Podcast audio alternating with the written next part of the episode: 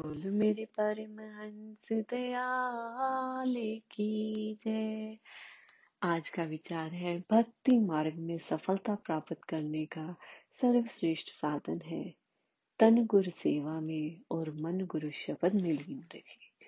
गुरुमुखो, हमारे श्री गुरु महाराज जी ने सब परमहंसों ने बहुत तप किया, इतनी तपस्या की और उस तपस्या का फल हमें मिल रहा है।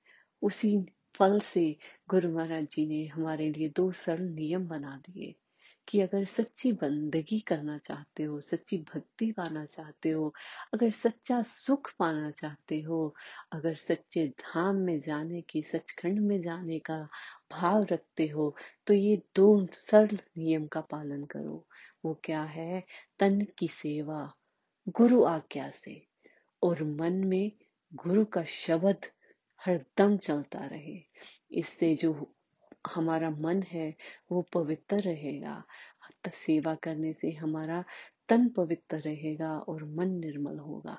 श्री कुमार जी फरमाते हैं, जैसे पक्षी एक पर से नहीं उड़ सकता, दो पहियों की गाड़ी एक पहिए पर नहीं टिक सकती, उसी तरह जो भक्ति का सच्चा मार्ग है, उस पर सही ढंग से चलने के लिए इन दोनों चीज़ को अपनाना चाहिए।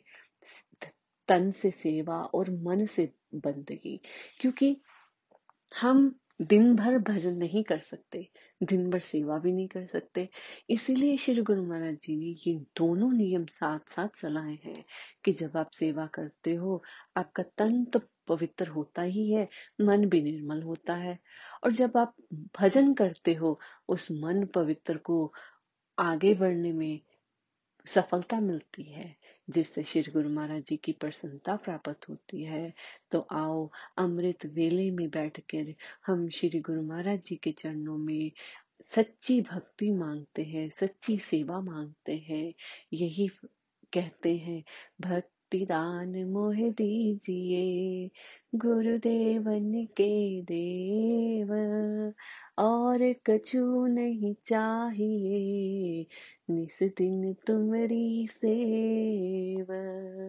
भक्ति दान मोह दीजिए, गुरुदेवन के देव। और कछु नहीं चाहिए निस दिन तुमरी सेव। भक्ति दान मोह दीजिए, गुरुदेवन के देव। और कछु नहीं चाहिए जिस दिन तुमरी सेव। बोलो जयकारा, बोल मेरे श्री गुरु महाराज की जय।